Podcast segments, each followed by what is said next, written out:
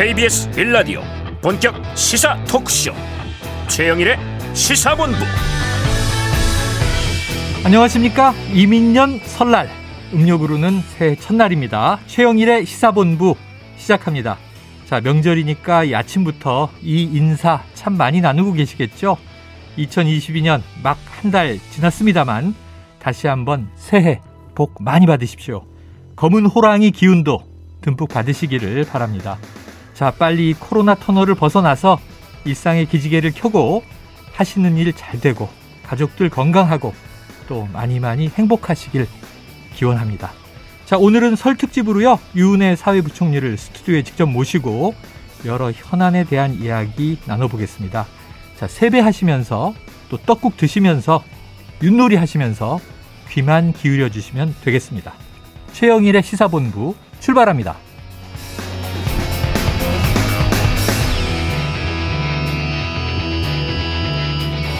네, 1부에는요, 설 특집 대담으로 코로나 2년을 돌아보면서 일상회복 연착륙을 말해보는 시간을 마련했습니다. 유은혜 사회부총리, 그리고 정재훈 가천대 의대 예방의학과 교수님과 함께 하겠고요.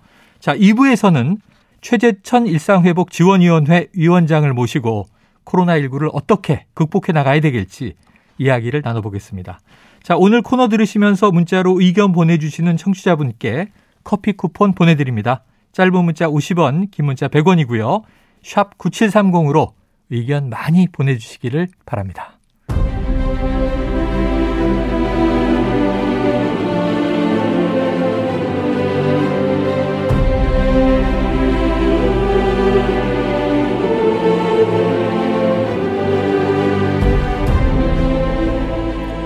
코로나19로 우리의 일상에 큰 변화가 온 지도 벌써 2년이 됐습니다.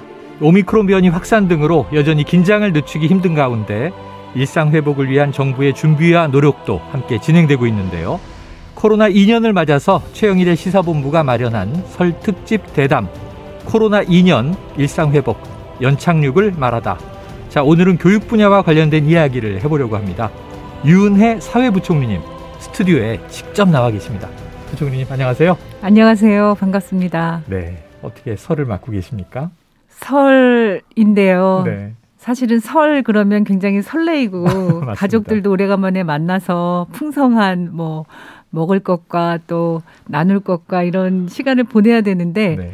아, 말씀하셨듯이 2년이 지나면서 네. 명절을 명절답게 보내지 못하는 안타까움이 있습니다만 아, 국민 여러분들께서도 이 코로나 상황을 잘 극복해서 올해는 꼭 우리가 온전한 일상을 회복할 수 있도록 네. 함께 해주실 것이라고 믿고 아쉽고 안타깝지만 이 설 명절 그래도 의미 있게 좋은 시간 보내시기를 바랍니다. 네. 자, 유은혜 부총리님과 함께 또 한 분의 전문가를 음. 저희가 모셨는데요.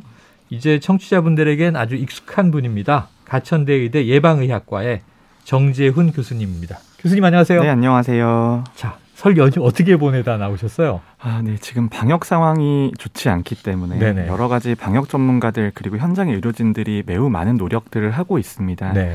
그리고 지금의 유행이라고 하는 것이 매우 크리라고 예상이 되고 음. 이제 그럼에도 불구하고 이 위기를 잘 이겨낸다라면 그 다음 상황들이 더 좋아질 거라는 희망이 있기 때문에 네. 다음 추석에는 지금보다 훨씬 더 분위기가 좋은 명절이 될 거라고 생각합니다. 예.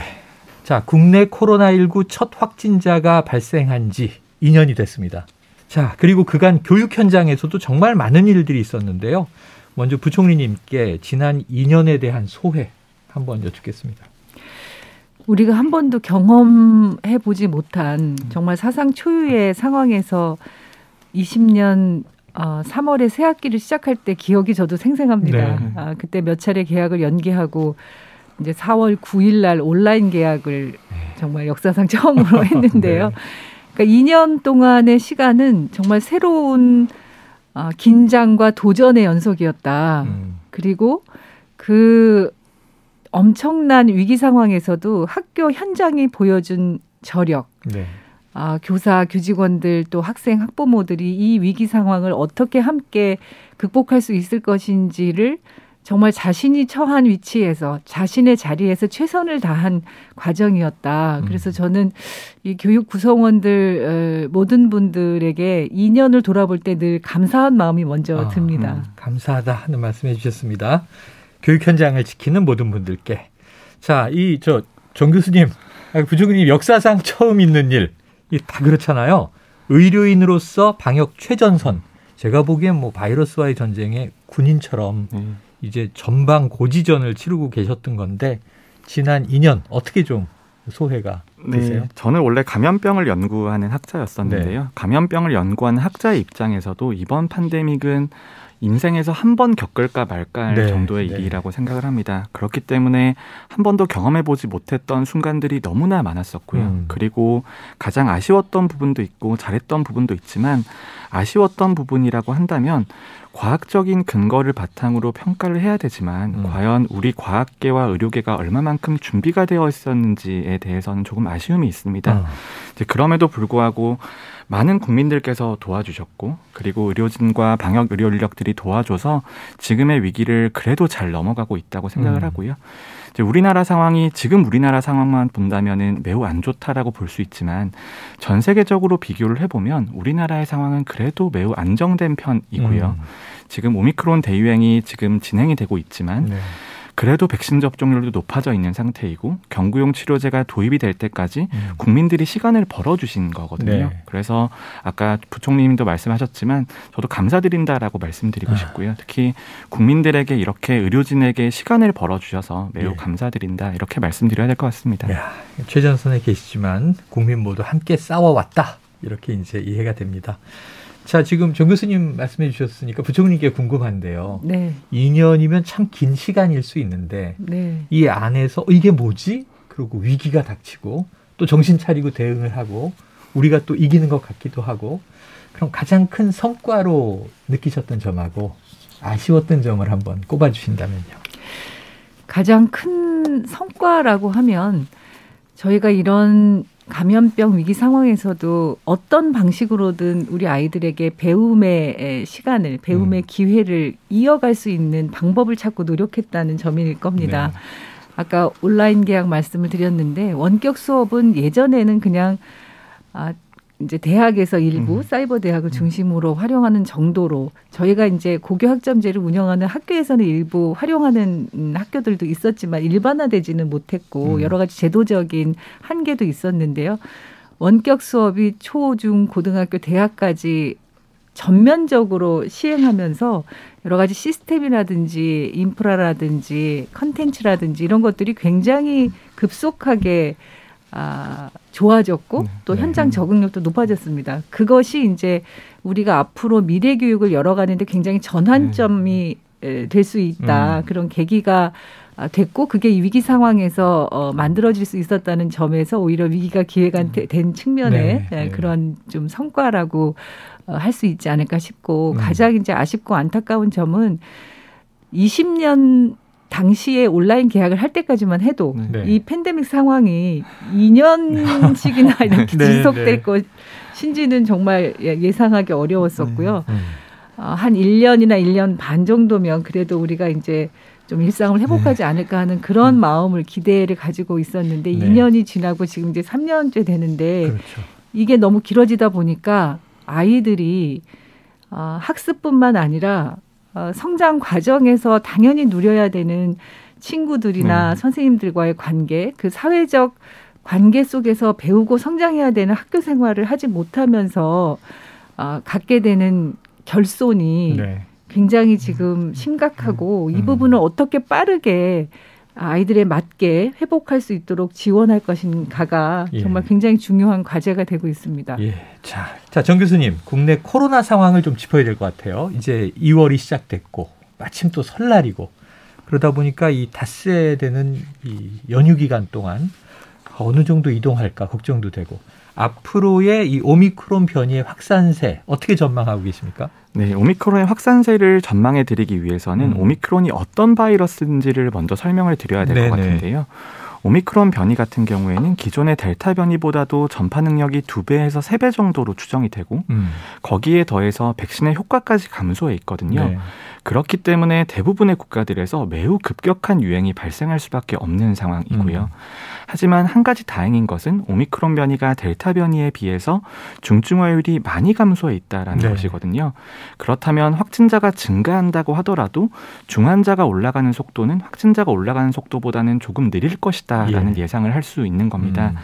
이제 그렇지만 워낙에 확산세가 거세다 보니까 지난 3주를 돌이켜 보면 오미크론 변이가 우세종이 되면서 음. 주별로 확진자가 50%가 늘어난 주도 있었고요. 어. 100%가 늘어난 주도 있었고요. 네. 그것보다 더 많이 늘어난 주도 있었습니다. 네.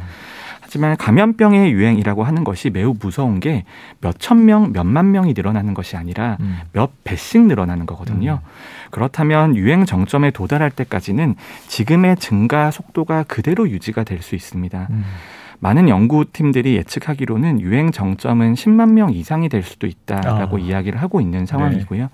하지만 그럼에도 불구하고 10만 명의 확진자가 발생을 했지만 중환자는 그만큼 발생하진 않을 겁니다. 음. 그리고 델타 변이의 유행을 겪으면서 중환자 병상 수도 많이 늘어나 있고 네. 추가 접종률도 높아져 있는 데다가 경구용 치료제도 도입이 되어 있기 때문에 음. 중환자라는 측면에서는 불확실성이 많이 제거가 되었다라고 볼 수 있고요. 네. 반면에 확진자가 늘어나게 되면서 자가격리자도 늘어나게 되고 재택치료자도 늘어나게 되면서 사회 전체적으로 우리가 기능을 유지한다라는 측면에서는 음. 아직까지 많은 어려움이 예상이 되고 있습니다. 네, 어려움이 또 있겠죠. 다시 또 처음 겪는 일입니다. 어, 오미크론 변이가 우세종이 되면서 정부의 방역 체제 달라졌습니다. 이제 이번 명절 연휴 끝나고 나면 검사 방식도 또 바뀌게 되고요. 자, 어떤 특성에 따라서 방역 정책 이 변화의 방향성 어떤 중요 포인트를 좀 하나 짚어주신다면요. 네. 방역 정책에 있어서 오미크론 변이의 특성 때문에 유행을 더 이상 억제하는 것이 매우 어렵다라는 네, 것이 네. 첫 번째 방역 정책 전환의 이유이고요. 음. 두 번째로는 확진자와 자가격리자가 늘어나게 되면서 경증 환자나 아니면 진단 검사 체계에 있어서 음. 역량을 우리가 확보한 것보다 더 초과될 수 있는 상황이다라는 그런 두 가지 어려움이 있습니다. 네. 그렇기 때문에 진단 검사 체계나 역학조사 체계에 있어서 변화가 있는데요. 근데 이 변화라고 하는 것은 최대한 간소화를 하면서 그런 체계를 유지하려는 측면이 강합니다. 네. 그렇기 때문에 기존의 진단 검사 체계나 역학조사 체계가 유지해왔던 기능 중에 하나가 유행의 속도를 억제해주는 효과가 있었거든요. 음. 하지만 지금의 변화된 체계는 이제 유행을 억제한다라기보다는 음. 감당할 수 있는 만큼의 피해의 범위로 그 피해를 축소한다라는 네. 개념에 네. 가깝습니다. 음. 지금의 체계가 잘 유지가 된다라고 하더라도 지금보다 유행 규모는 더 커지게 되겠지만 음. 그래도 이 유행을 한번 버텨 나가고 의료 체계가 감당 가능한 범위로 유지하기 위해서 진단 검사 체계도 바꾸는 것이고요. 네. 역학조사 체계도 간소화하는 것이고요. 그리고 또 음. 하나는 오미크론 변이의 특성 때문에 조금 더 자가격리 기간을 단축해도 의학적으로 생기는 위험이 예전보다는 조금 줄어들었습니다. 음. 그렇기 때문에 의학적인 위험을 조금 감수하더라도 사회 전체의 유지를 위해서 자가격리자의 기준도 바꾸고 네. 자가격리의 기간도 줄이는 이런 식의 대책들이 준비가 되고 있습니다. 네. 자, 방역 정책 전환의 핵심을 짚어주셨습니다. 이걸 이해해야 우리가 이제 변화돼서 너무 숫자에 놀랄 것이 아니라 이제 차분하게 일상적 대응이 필요한 시점이라는 생각이 드네요. 자, 이제 교육부의 과제로 넘어와 보면 네. 올해 핵심 추진 과제를 보니까 온전한 학교 일상 회복. 어, 다 너무 이 단어가 와닿는 얘기들인데 이렇게 됐으면 좋겠는데 온전한 학교 일상 회복 어떤 것인지 좀 설명 부탁드립니다. 예, 아, 지금 이제 오미크론 상황 때문에 에, 걱정이 많습니다만 음. 저희는 학교의 방역을 철저히 하면서 어, 학교의 일상을 더 새롭고 또 정상적으로 어, 할수 아, 있도록 그러니까 네. 교과 수업만이 아니라 학교에 가면 비교과 활동이나 음, 동아리 음, 활동이나 여러 네. 가지 다양한 그런 활동들이 있지 않습니까? 음. 그런 활동들을 지난 2년 동안 음, 온전하게 다 못했죠. 네. 그래서 올해는 아 물론 이제 이 방역의 기본 수칙이나 어, 방역 지침이나 지금 변경된 체계에 맞는 또 학교의 방역 지침들을 음. 저희가 이제 마련하고 있어서 그것을 잘 철저하게 준비하는 전제 하에서 음. 학교의 기본적인 생활들이 수업과 또 사회의 관계와 또 음. 정서 심리와 이런 모든 것들이 아이들의 그 어, 발달 단계에 맞게 학교 생활을 통해서 배울 수 네. 있도록 네. 그렇게 준비하고 지원하는 것을 가장 큰 과제로 올해는 아. 음, 그렇게 생각하고 있습니다.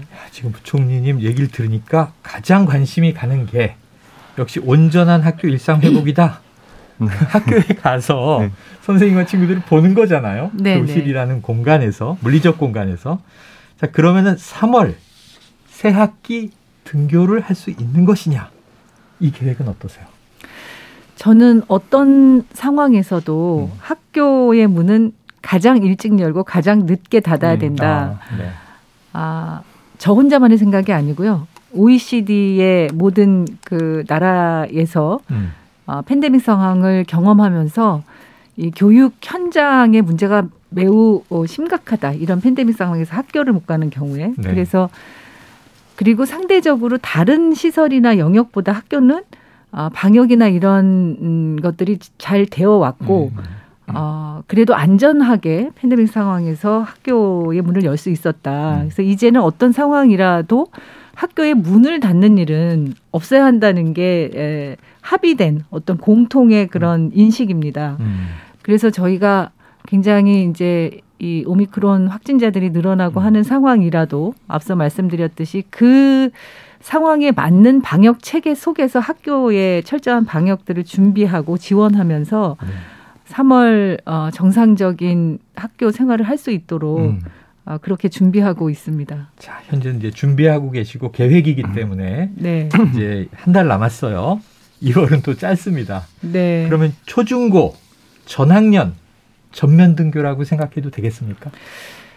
이제 저희는 그것을 목표로 하겠죠. 네. 그런데 그게 이제 저희 의지를 가지고 음. 되는 것이 아니기 음. 때문에 아, 초중고 어, 전학년 전면 등교가 아, 저희가 예전에도 이제 사회적 거리두기 단계와 연계해서 학교의 밀집도를 조정한다든가 뭐 이제 음. 그런 기준을 질병청이나 방역 당국하고 협의를 하면서 계속 정해 나갔습니다. 네.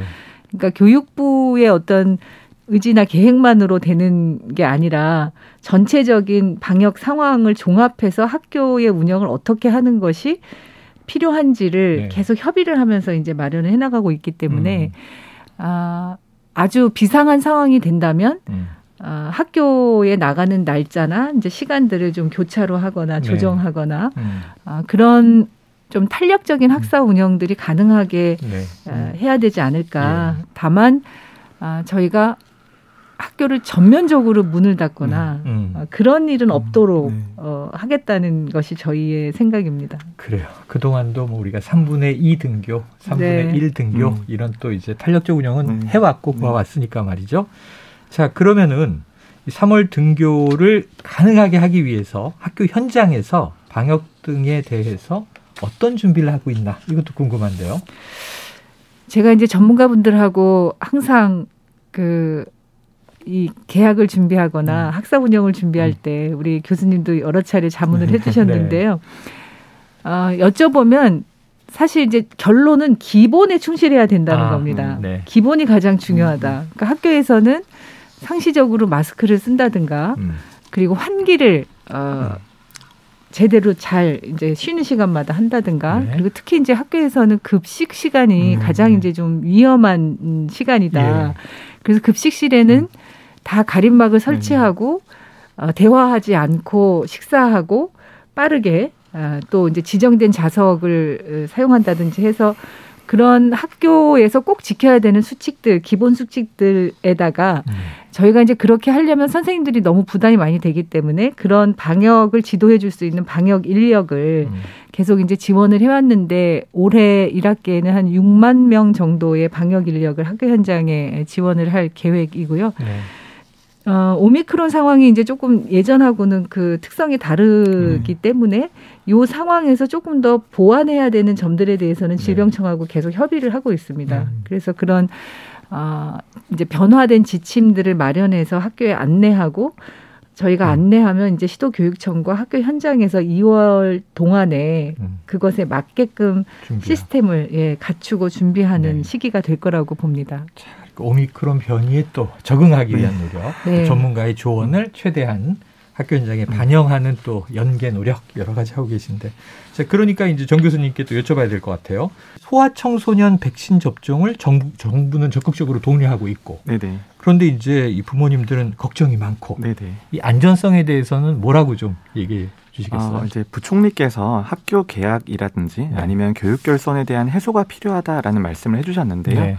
그런데 의학 전문가의 입장에서는 저런 요소들은 접종에 따라오는 이익일 뿐이지 아. 접종을 결정할 때에는 네. 아이들의 건강 관점에서 접종을 하는 게 이익인지 하지 네. 않는 게 이익인지에 대한 판단만 합니다. 네. 그래서 그런 판단에 대한 결과가 우리나라에서도 특히 중학교, 고등학교에서는 접종을 하는 게 더 건강상 유리하다라는 예. 데이터가 나와 있고 음. 전문가들의 합의된 의견이 있는 상태이고요. 네. 그 아래 연령대에 대해서는 평가가 진행 중입니다만 음. 지금의 결과를 보면 미국 도 그렇고요. 음. 일본도 그렇고 영국도 그렇고 5세 이상에 대해서는 접종을 하는 것이 안 하는 것보다 훨씬 더 이익이다. 개인의 네. 건강 관점에서요. 음. 그런 일치된 판단이 나와 있습니다.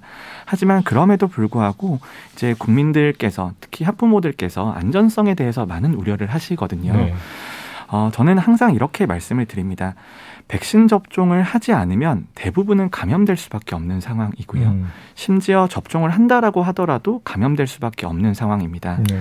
그런데 어, 코로나 바이러스는 우리 몸에서 증식하게 되면 더 많은 스파이크 단백질이 나오고요. 어. 접종한 것보다 더 심각한 상황이 나오거든요. 음. 외국의 연구 결과를 보면 접종으로 생기는 이상 반응보다 감염되었을 때 생기는 이상 반응이 몇 배, 수십 배 이상 더 높은 경우들이 많습니다. 어. 네, 지금의 선택지는 학교가 개학되고 단계적 일상 회복이 진행이 돼서 일상이 돌아오게 되면 아이들은 어떻게 보면 한 번씩은 다 바이러스에 노출이 될 수밖에 없는 상황이거든요. 예. 그런 상황에서 접종하고 경증으로 지나갈 것이냐 아니면 감염 예방 효과까지 누릴 것이냐 대비 감염되어서 이후에 생기는 합병증까지를 감당할 것인가에 대한 음. 선택의 지점이라고 생각을 합니다. 음. 그런 것들에 있어서는 어, 전 세계 모든 보건 당국과 대부분의 전문가들이 일치된 판단을 내리고 있고요. 음. 학교를 위해서가 아니라 아이의 건강을 위해서 접종을 하셔라 이렇게 말씀을 드리고 싶습니다. 아, 그러니까 지금 중요한 얘기를 해주셨어요. 이거 뭐야 맞았는데 감염 되잖아.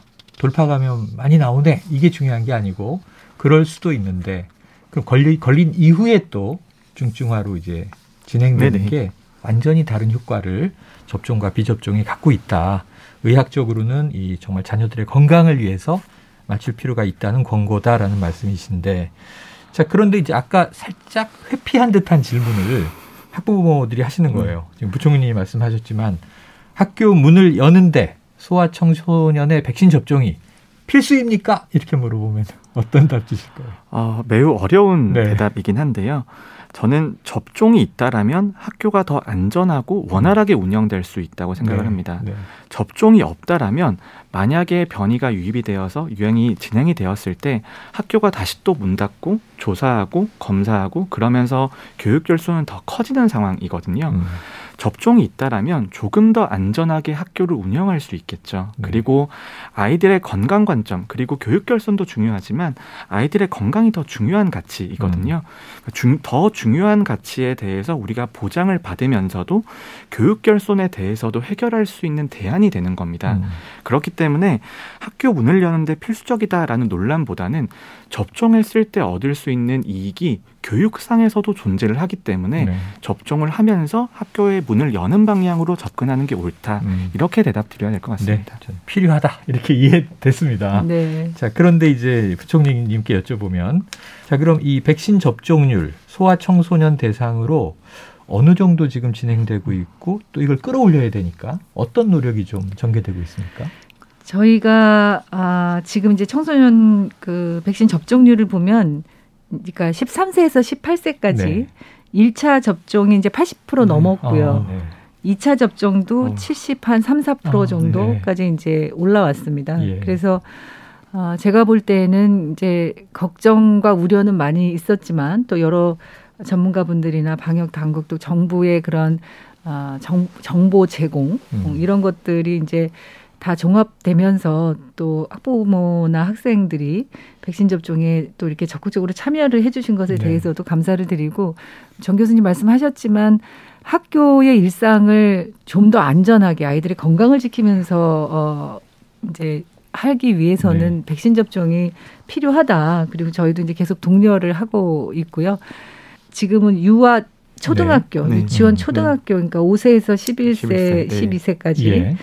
어, 이제 그 아이들이 아직 이제 접종을 하지 않기 때문에 저희는 사실은 유치원 초등학교 학생들의 확진자가 늘어나고 음. 있는 추세이고 여기에 어떻게 하면 조금 더 안전하게 방역 그런 대책들을 세울 수 있을지 네. 그런 게또 고민이기도 아, 합니다. 고민이시면서 또 검토, 네네 적극적인 검토 대상이네요. 네네 그렇습니다. 네. 자 이제 우려하는 부작용도 있지만 또 이상 반응 여러 가지로 또 이제 신고들이 옵니다. 그래서 백신 접종 이상 반응에 대한 지원 계획을 발표하셨어요. 네네. 정리하면 어떤 내용입니까? 예, 저희가 이제 백신 접종을 적극적으로 권고하고 독려하면서 학부모 간담회를 음. 이제 몇 차례 진행을 했는데요. 네. 우리 정 교수님도 그때 같이 아. 이제 아. 학부모 학생들 참여하는 간담회를 했는데 가장 많이 걱정하는 게 이제 백신 맞고 난 다음에 부작용, 음. 이상 반응에 대한 걱정이 가장 컸습니다. 네. 그리고 이제 이런 이상 반응 부작용이 생겼을 때 그러면 아, 정부에서 어, 의료비라든가 어떤 이제 지원이 있어야 되는 거 아니냐 하는 음. 그런 요구들도 계속 제기가 됐었습니다. 네. 그래서 저희가 이제 아, 만 18세 이하 청소년 중에서 음. 그러니까 백신을 맞을 때 이제 만 18세 이하 네. 청소년 네. 중에서 접종 후에 90일 내에 중증 이상 반응이 생겨서 보상을 신청을 했지만 이 위원회를 통해서는 네. 인과관계가 인정이 안 돼서 예. 보상을 받지 못하는 경우 아 청소년들을 좀 더 두텁게 정부에서 어, 지원해야 된다는 그런 어, 생각을 갖고 저희 그 교육 재정 중에 이제 음. 재, 재해 특교가 있습니다. 특별교부. 이제 그것을 재원으로 해서 어, 최대한 500만 원까지 음. 예, 의료비를 지원하는 것으로 그렇게 발표를 했고 이제 계속 이제 신청을 받고 어, 절차에 따라서 2월부터 어, 시행해 나갈 음. 계획입니다. 네, 어, 이거는 이제 성인과는 다른 거군요. 음. 네 네. 교육 재정에서 지출이 예, 예, 되는. 예. 알겠습니다. 자, 이게 지금 방역 패스에 대한 또 일부 논란이 있습니다. 네. 지금 청소년 방역 패스는 원래 2월부터 적용 네 예정이었다가 지금 여러 가지를 검토하면서 이제 3월부터 도입하는 네네. 것으로 돼 있잖아요. 그러면 이제 3월부터 청소년 방역 패스 도입 변함은 없는 거죠? 예, 이미 이제 그렇게 발표를 했고 네. 3월부터 도입하고 이제 계도 기간, 준비 음, 기간을 음, 거쳐서 거치고. 예. 이제 과태료 부과나 이런 것들은 4월 1일부터 어, 적용하는 것으로 그렇게 예상하고 있습니다. 네. 자, 이게 방역 패스가 논란이 되는 이유가 이 청소년 경우에는 학습권 침해한다 이런 이제 반발이 있어서 일부 또 이제 법원의 음. 판단도 나오고 그랬어요. 그럼에도 불구하고 꼭 필요하다. 그 이유를 어떻게 좀 말씀 주시겠습니까?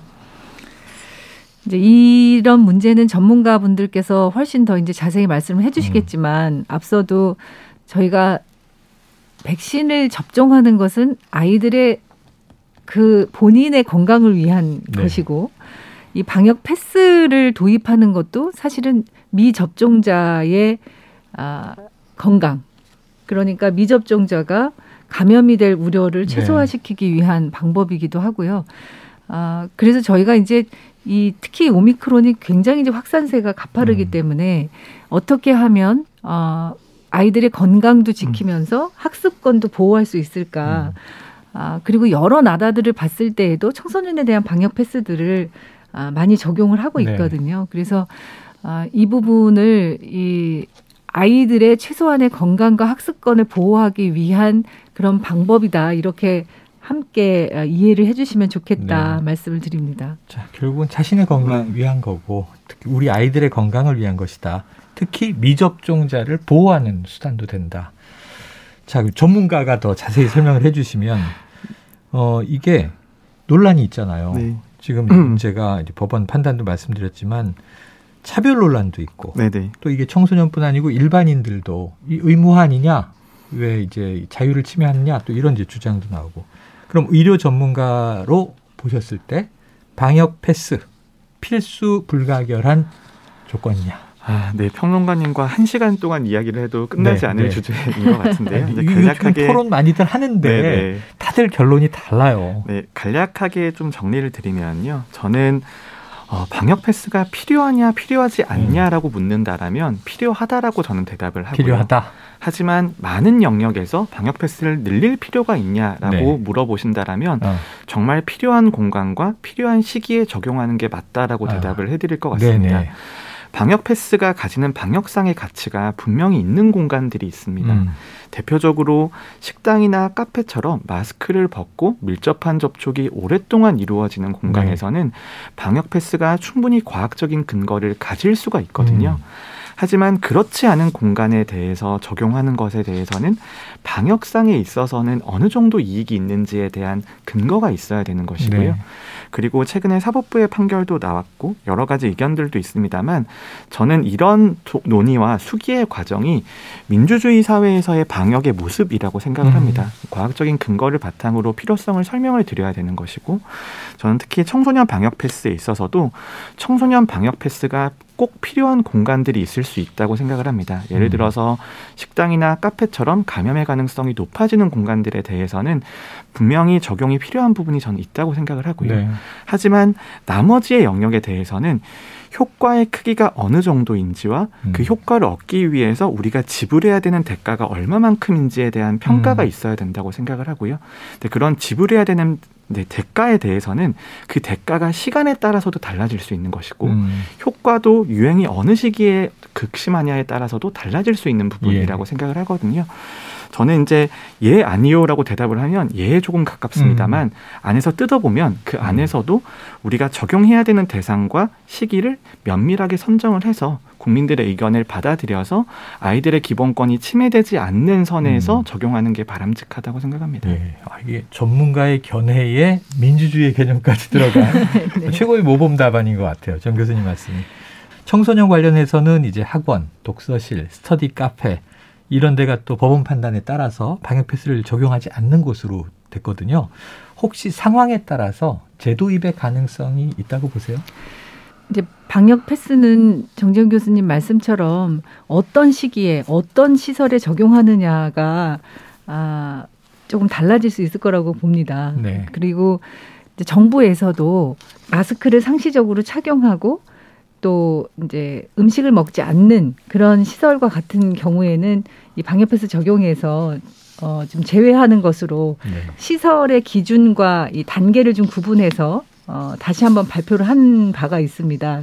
음, 방역 당국에서. 네. 그래서 만약에 굉장히 이제 오미크론 상황이나 이런 것들이 극심해지고 음. 그 방역 당국의 판단에 따라서 시설을 조금 더 어, 넓히거나 강화해야 된다는 그런 판단이 쓰게 되면은 네. 또 그런 변화가 있을 수도 있겠습니다만 음. 음.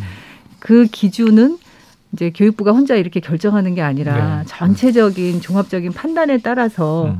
우리 국민들의 건강과 안전, 이 코로나 상황에 대한 아, 좀 더 과학적인 대응의 필요성 이런 것들을 음. 이제 좀 전문가분들까지 다 분석을 하고 판단한 네. 후에 이 방역 패스 적용의 범위를 확대한다든가 이런 결정은 좀 신중하게 네. 할 거라고 보여지고요. 그렇게까지 가지 않도록 네. 음. 저희가 지금 이제 기본적으로 지켜야 되는 수칙들을 잘 지키고 유지해 간다면 그렇게 악화되는 상황까지 네. 가지 않도록 음. 하는 게 우선이지 않을까 예. 생각합니다. 어, 시간이 많이 갔어요. 여쭤보고 싶을 게 너무 많은데. 네. 근데 모처럼 이렇게 스튜디오에 나와 주셨으니까 설 명절인데 현안도 좀 여쭤볼 게 있습니다. 네. 최근 교육부가 이 국민적 관심사인데 국민대 감사 결과를 발표했습니다. 네, 네. 지금 이제 워낙 대선 전국에서 여야 후보들에 대한 네가티브냐 검증이냐 얘기가 많다 보니까 이 윤석열 후보의 배우자 김건희 씨의 겸임 교수 임용 지원서상 학력과 경력이 사실과 다르다. 이렇게 이제 교육부의 결론이 나왔는데 좀 핵심 사안을 설명해 주시면 어떤 대목인가요? 예, 이제 우선 학력란에 아, 본인이 기재한 것은 이제 A 대학교의 경영학과 석사라고 기재가 네, 되어 네. 있었는데 네. 실제로는 A 대학교의 경영 전문 대학원의 경영학과 경영 전문 석사였습니다. 네, 네. 아마 아시는 분들은 이 차이가 얼마나 큰지를 이제 네. 알고 계실 텐데요. 학력과 경력 각각 한 건씩의 음. 사실과 다른 기재가 있었던 아, 거죠. 네. 어, 그리고 아, 사실은 국민대 이제 특별 감사는 지난 국정 감사 때, 네, 국정 감사 때, 예, 작년 국정 감사 때 이제 국회에서 어, 음. 국민대에 대한 감사 요구가 있었고 하나는 이제 도이치모터스 주식 그 예. 매매 과, 정과 어, 이 부분에 대한 거 그리고 요 학력과 경력 학력과 경력상에 이제 그러니까 교원 임용에 관한 거죠. 네네네. 이제 임용과 비전임 교원 임용과 관련된 내용. 어, 이제 몇 가지 그런 네, 특정해서 음. 국민대 음. 특별 감사를 나갔고 그 감사의 결과를 이제 저희가 발표한 것이고요. 그 감사의 결과 사실과 아, 이제 기재한 내용이 달랐기 때문에 네. 국민대의 내부 규정을 보면 음. 어, 허위 자료나 이제 네. 사실과 다른 것들이 확인이 되면은 네. 임용을 취소한다로 되어 있습니다. 음. 그래서 어, 이 부분은 이제 교육부가 직접 할 수 있는 게 아니고 이제 법적 근거도 없고 네. 어, 논문도 그렇지만 이렇게 교원 임용도 음. 소속 대학이 처분을 하게 되어 있기 네. 때문에 저희는 이제 국민대에 음. 아, 내부 규정에 근거해서 그거에 따라서 사실관계를 확인하고 네. 검증하고 그 규정에 따른 처분을 어, 하라고 그렇게 음. 이제 이 감사 결과를 통보하게 되는 네, 거죠. 네. 예. 그런데 잠깐 언급을 해주셔서 잘 모르는 내용이 있어요. 그러니까 도이치모터스 주식 얘기를 하니까 어 교육부가 이거를 왜 하지 하는데 이 개인이 보유한 주식 문제가 아니고 국민대가 보유한 도이치모터스 주식에 대한 재산 관리 과정. 그렇죠. 이걸 감사하신 거죠. 네, 학교법인 국민학원이 네. 이제 수익용 기본 재산으로 유가 증권을 매매하는 과정이 있었습니다. 네네. 이제 이런 문제는 저희가 수사 기관이 아니기 때문에 그렇죠. 아, 직접적으로 이 확실하게 음. 검증하고 조사하기가 어렵습니다. 네. 한계가 있기 때문에 이 도이치모터스 아, 매매 주, 주식 매매 과정과 관련해서는 저희가 이제 전체적으로 저희가 조사한 것들에 근거해서 이제 음. 수사 의뢰를 네네. 네. 하게 됩니다. 아 시간이 다 돼서 너무 안타깝습니다. 짧게 하나 여쭤봐야 될 것 같아요. 우리는 언제쯤 마스크를 벗고 일상으로 돌아갈 수 있을까요? 어, 제가 작년에 이 질문 대답을 했더라면 조금 비관적인 대답을 드렸을 텐데요. 아, 저는 그래도 이번 추석쯤 되면 저는 어. 마스크를 좀 벗을 수 있을 것 같습니다. 네네. 오미크론 대유행이 한번 예정이 되어 있지만 네. 전이 유행이 지나고 나면 그 다음에는 몇 번의 반복되는 유행이 있긴 하겠지만 네. 지금보다는 훨씬 나을 거다라는 희망은 가지고 있습니다. 네. 자, 부총리님의 신청곡으로 이 시간을 마쳐볼까 합니다. 네. 어떤 노래 듣고 싶으신가요? 오늘이 설날이기도 하고 그동안 아, 너무 힘들었지만 우리가 혼자 가는 길이 아니라 함께 가는 길이고 네. 우리 가는 길이 진짜 험하고 멀어도 아. 어, 이렇게 외로운 뭐 지루한 길이어도 함께 하면 행복할 수 있다. 이런 가사를 가진 행복을 주는 사람 아. 혹시 기억하시는지 모르겠네요. 너무 좋아하는 노래죠. 네. 해바라기 노래입니다. 예, 해바라기의 행복을 주는 사람 듣고 싶습니다. 네, 신청하신 부총리님이나 이 곡을 아는 전화 같은 세대라는 느낌이 네. 갑자기 세대 공감이 확 오는데요. 정 교수님 아세요? 아, 모르신다고 지금 손짓을 네. 하시는데 네. 눈빛은 아시는 것 같아요. 네. 동세대로. 자, KBS 일라디오 최영일의 시사본부 설 특집 대담 코로나 2년 일상 회복 연착륙을 말하다. 자, 지금까지 유은혜 사회부총리 겸 교육부 장관 그리고 정재훈 가천대의대 교수님과 함께했습니다. 오늘 두 분 말씀 고맙습니다. 고맙습니다. 네, 감사합니다. 네, 자, 유 부총리의 신청곡 해바라기에 행복을 주는 사람 들으시고 저는 입으로 돌아옵니다.